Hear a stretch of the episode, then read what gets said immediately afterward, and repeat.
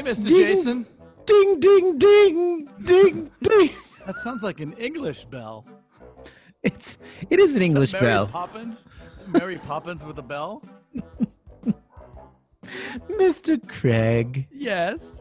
Hello, Mr. Craig. The other screen in this time of challenge and difficult environment. Want to hear who we have, Mr. Mm. Yes, Jason? from the bunkers of dudes. Listen to this. We have Jared Bearded Bellmund. Ooh. Automates quarantine quoting and no, no, notoriously nails nonstop networking. Mm, you don't say, Mr. Craig. Let's I don't die. Buckle up. It's the Insurance Dudes Podcast. Boom! you, you got me. Take six. So, uh, Jared Bellmund, thank you. Awesome to have you here, man. Yeah, dudes, it's great to be on. How are y'all doing? Awesome, man. Stu- What- it's what do you- like Groundhog's Day. yeah. It is seriously. Should we play that music? I've been honestly, I've been playing it like randomly here at the house because have you? it's it's nuts. Yeah. It's, It's, gonna be uh, cold out there. Better wear your booties. well, uh, Fled, thank you for Fled joining. Flanderson.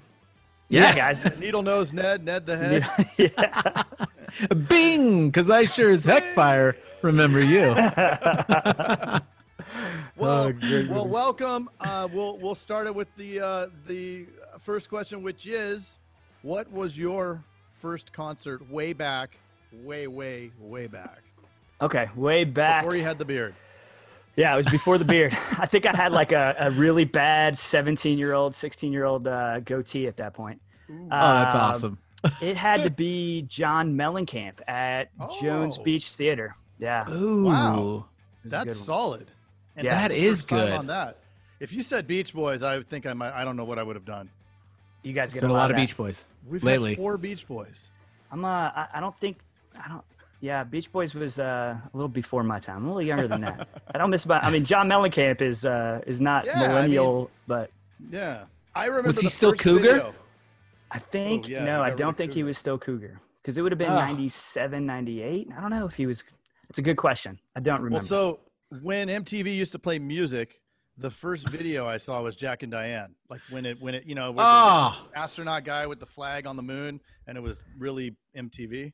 Yeah, yeah. My introduction to Jersey MTV was more uh, Nirvana and Nine Inch Nails that time. Yeah, Nice. That was a good time too. that Yeah. was a very good time. Beginning of the '90s was fun. Well, Still music. Still music. Still music on on the MTV. So Jared, take us from MTV circa 90s to now and how did you get where you're at and where are you at? Yeah, so let's uh, real quick rewind back to '99. Graduated high school, left Long Island, New York, and uh, Long Island. Long Island. Uh, moved to North Carolina. Went to Appalachian State. Uh, loved Nice. it. Um, spent seven years there through the national championships and the um, Michigan game. Then uh, needed to get a real job, so moved to Charlotte, North Carolina, and uh, that was That's the big 2000. yeah, the big city. Um, 2007. So uh, nobody was hiring, and uh, worked in a restaurant. So it was bartender server. Six months later, I was a corporate trainer. Six months after that, I was a assistant manager. Six months after that, I was a GM, and then I was their traveling GM. So I went around as their fix it guy, um, all up and down the East Coast, Beckley, West Virginia, Durham, uh, Mooresville. Just just go in, fix processes and systems, hire, fire, retrain, management, and then leave, which was a lot of fun. It was me, my Jeep, and my dog, and uh, the t- my that was all my early twenties. Then uh, decided I wanted to settle down, so they moved me back to Charlotte, and uh, six months later, the restaurant they gave me to settle down in, we shut down. So then I was floundering again, and uh, they said, "Hey, do you want to go back to Western North Carolina?" I said, "Yeah, definitely. I would love to be back in the mountains." And moved me to Asheville, and I ran that store for two and a half years. Ten days after moving up here, I met my wife. She wasn't my wife then; she's my wife now. I know.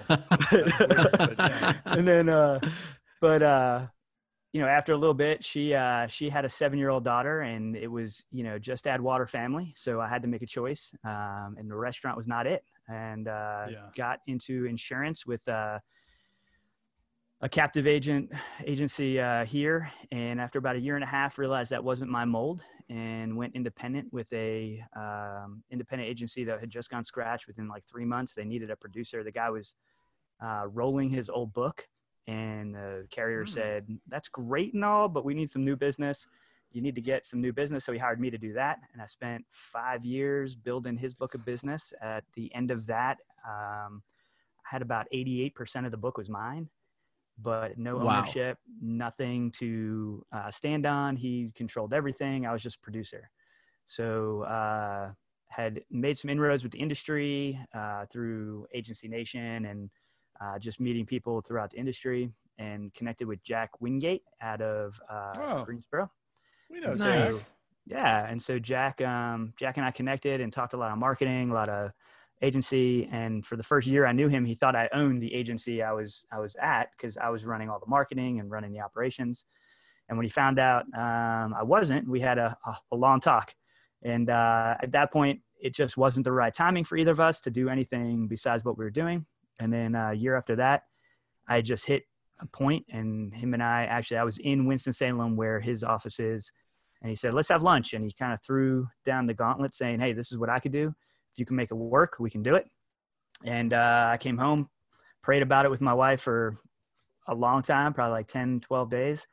And she finally said, uh, you know, this is this is the direction you need to go. She sat me down and said, "This is the direction you need to go." And so Jack and his wife came up, met the two of us, and uh, a few months later, we opened up the All Choice Agency here in Hendersonville. Launched that January 2019. So it's been a year and a little bit, and uh, couldn't be happier. You know, really uh, hit my full stride as an agent and uh, agency manager. So I run the whole operation up here in Hendersonville. It's, uh, it's a good deal. How That is awesome. awesome. How how Yeah. awesome to, to train and learn under somebody else. I mean, it, it's kind of a bummer you don't get to retain any of that business, but you know, you also learned on on their dime, and then Oh yeah, you yeah. probably made some mistakes that you could have that could have cost you real money, but then now here you are and you've done it once. Oh yeah, yeah, yeah. This is the so this second time scratch. Um, yeah, You know, I don't don't necessarily recommend it, but I don't not recommend it. It's uh, it's tough. it's tough. It's tough. but uh but yeah like you said i mean learned a lot um had to pivot a lot and so now was very set in who i was very set in what i knew i could do and all choice really just opened up more opportunities for me to be more of who i was Okay. Is this your first or second pandemic? Uh this is my first pandemic First, yeah okay. yeah this is the Okay. first yeah Well, how is how has that affected things? It, to be honest, it hasn't at all. Uh, we run so lean, and our technology is so strong um, that we didn't hiccup. I mean, it just That's awesome. uh, outside of the fact that I'm working in my five-year-old's bedroom, um, but I thought that was your bedroom. Well, shh, Oh. shh, shh. Jason. Lightning McQueen on the Yeah. back. Yeah, you like that? I think yesterday there was like Batman up here, and I didn't know. And someone sent me a text after like two zooms. They're like, "You know, you have Batman." I'm like, even better. oh, Um, that's awesome. yeah, yeah. Um, no, I mean it really, uh, you know, and me working from home was a choice because my wife works in the school district. She, uh, so she's packing lunches for all the kids that uh, are unable to be fed. So Wow. she's doing a great service, and I want to support her in that. So I'm I'm home with the kids, and uh, you know, it was a choice. I could have worked in the office, and you know, it's just me. Um, but I'm here, and it really was nothing. I mean, outside of you know, for the first week, I had my laptop like I normally do at home, and everything was fine. And then when we realized it was going to be 30 days, I was like, you know what? I like I miss my big screens, so just went unplugged, plugged back in, and like I said, without a hiccup, we went right into it. And our marketing hasn't changed. You know, we pivoted, of course, course on uh, some more relevant topics, but the strategy's the same, the way we're operating. And to be honest, I've spent seven years networking and setting up relationships and um, like you said, making the mistakes and learning how to operate in a lean way that uh, I'm probably getting more calls from loan officers now saying, Hey, we can't get a hold of somebody. They're not answering emails quick. Somebody doesn't have the information. Can you fix this today? And so I'm, I'm blowing up this week. Nice. That's awesome. Can you maybe talk about some of those processes? Because um, some of the agents you know oh, it's so divided these days between the the high tech agents and then some that are still following some processes from a few years ago that are might be in some trouble Yeah. So for us, it was how do we do what we do, but better, faster, stronger. So hmm. we literally just wrote out what are what we're doing. So, and for Jack and I, that's a lot of what 2019 was. Was how do we automate, uh, use technology, uh, whatever it is, use video, uh, better quoting proposal system, whatever it was. But it was never, hey, here's a cool tool. Let's figure out how to use it. It was, hey, here's a problem in our process. So uh, the first one we hit was I'm a big networker, so I'm a lot of handshaking out at events in the community. And I had a hard time going from that contact to get a meeting. And so we just created an automation where after I leave a networking event, um, you know, I can enter, enter their information. It puts them into a funnel to get to a coffee or a phone call. That's it. Um, and then we just did that step by step by step through our funnel you know, and so quoting, we first went to video proposals and now we use a program called GetAccept. But, you know, it's not getting stuck up on what the program is. It's that we needed to quote faster and get more analytics back to see what people were watching on our video, what people were asking about, and, and how that was going to solve that process step. And, you know, when you really talk to even, I love talking to some, you know, 60 year old, 65 year old agent who has this sales process in their own head. And I'm like, man, if I could automate that, it would be, you know, mm-hmm. killer because they got the skills. It's just, I have the technology and I'm able to keep up with old school guys that have been doing this for 20, 30 years. Um, you know, and I've been around seven years, but, um, but I can keep up with them on the relationship side and the sales side because I'm empowered by that technology through the system. But yeah, so You that's really so much faster. Right. Yeah. I mean, and, and, you know, my biggest thing was two years ago, the amount of time I spent in a week texting, calling, um, emailing prospects that I was waiting for information back or they got a quote and then I wanted to follow up with them. I don't do hardly any of that anymore because it's an automated process. And so I get more touches. Um, the wording's always right and consistent and um, and better um, than anything else. But uh, but yeah, so that's um, that's really what uh, where we're at. We just kind of take those systems and processes that we know work, and you know we're not reinventing the wheel. We're just adding better tires. and i love how you said that uh, i love how you said that that you didn't use the technology just to have the technology like you were using it to solve a problem Exactly, exactly. It's not, you know, there's so much technology.